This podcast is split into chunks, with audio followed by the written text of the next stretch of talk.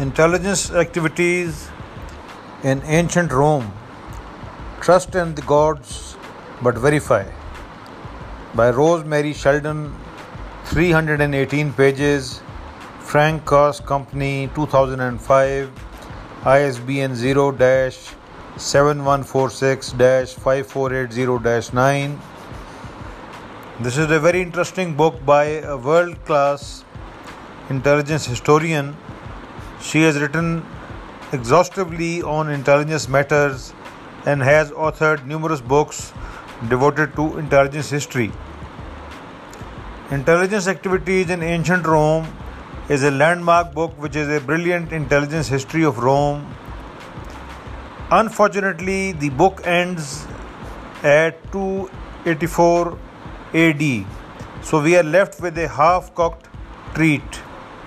The author wanted to devote another volume to post-284 AD Roman intelligence history.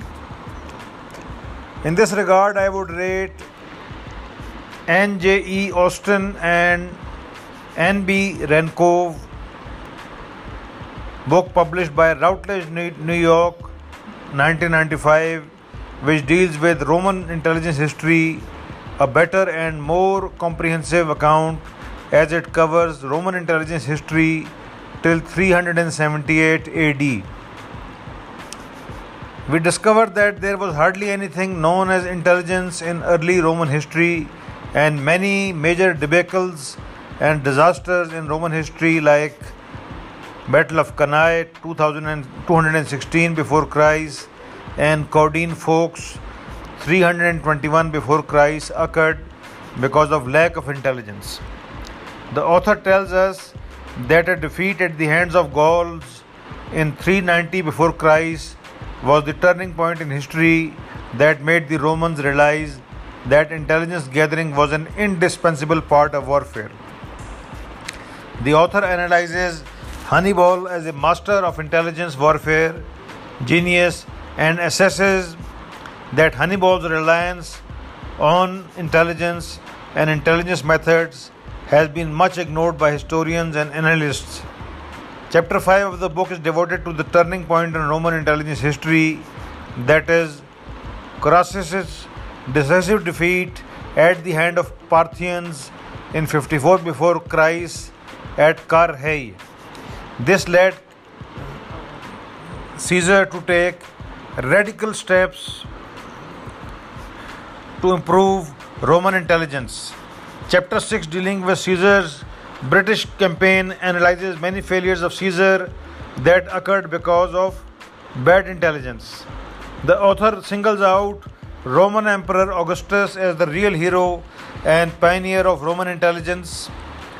Augustus makes major reforms and creates a sound Roman intelligence system. However, this does not help when during his reign, Romans suffered another major military debacle at Teutoburg Forest in 9 after death. The book analyzes that by 1st century AD, a Roman intelligence service had been created.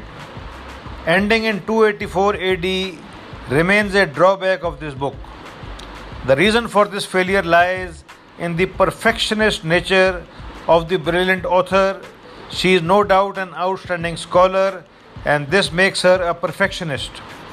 Perfection means attention to detail, and in devoting her perfectionist attention to detail, the author wrote an incomplete book on Roman intelligence which ends at 284 AD.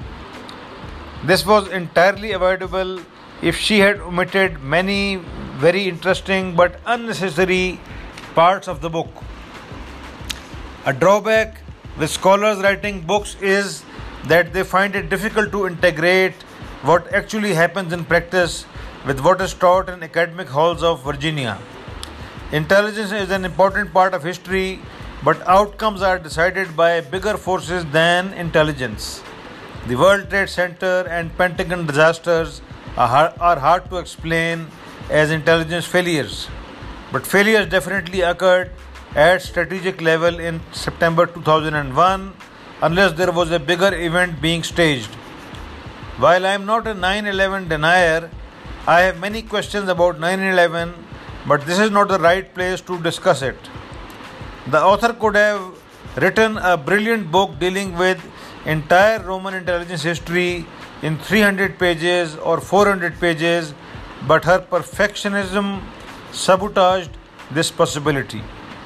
My question remains, if B.H. Littleheart could summarize strategy spread over 4,000 years in 400 pages, why could not Miss Rose do it?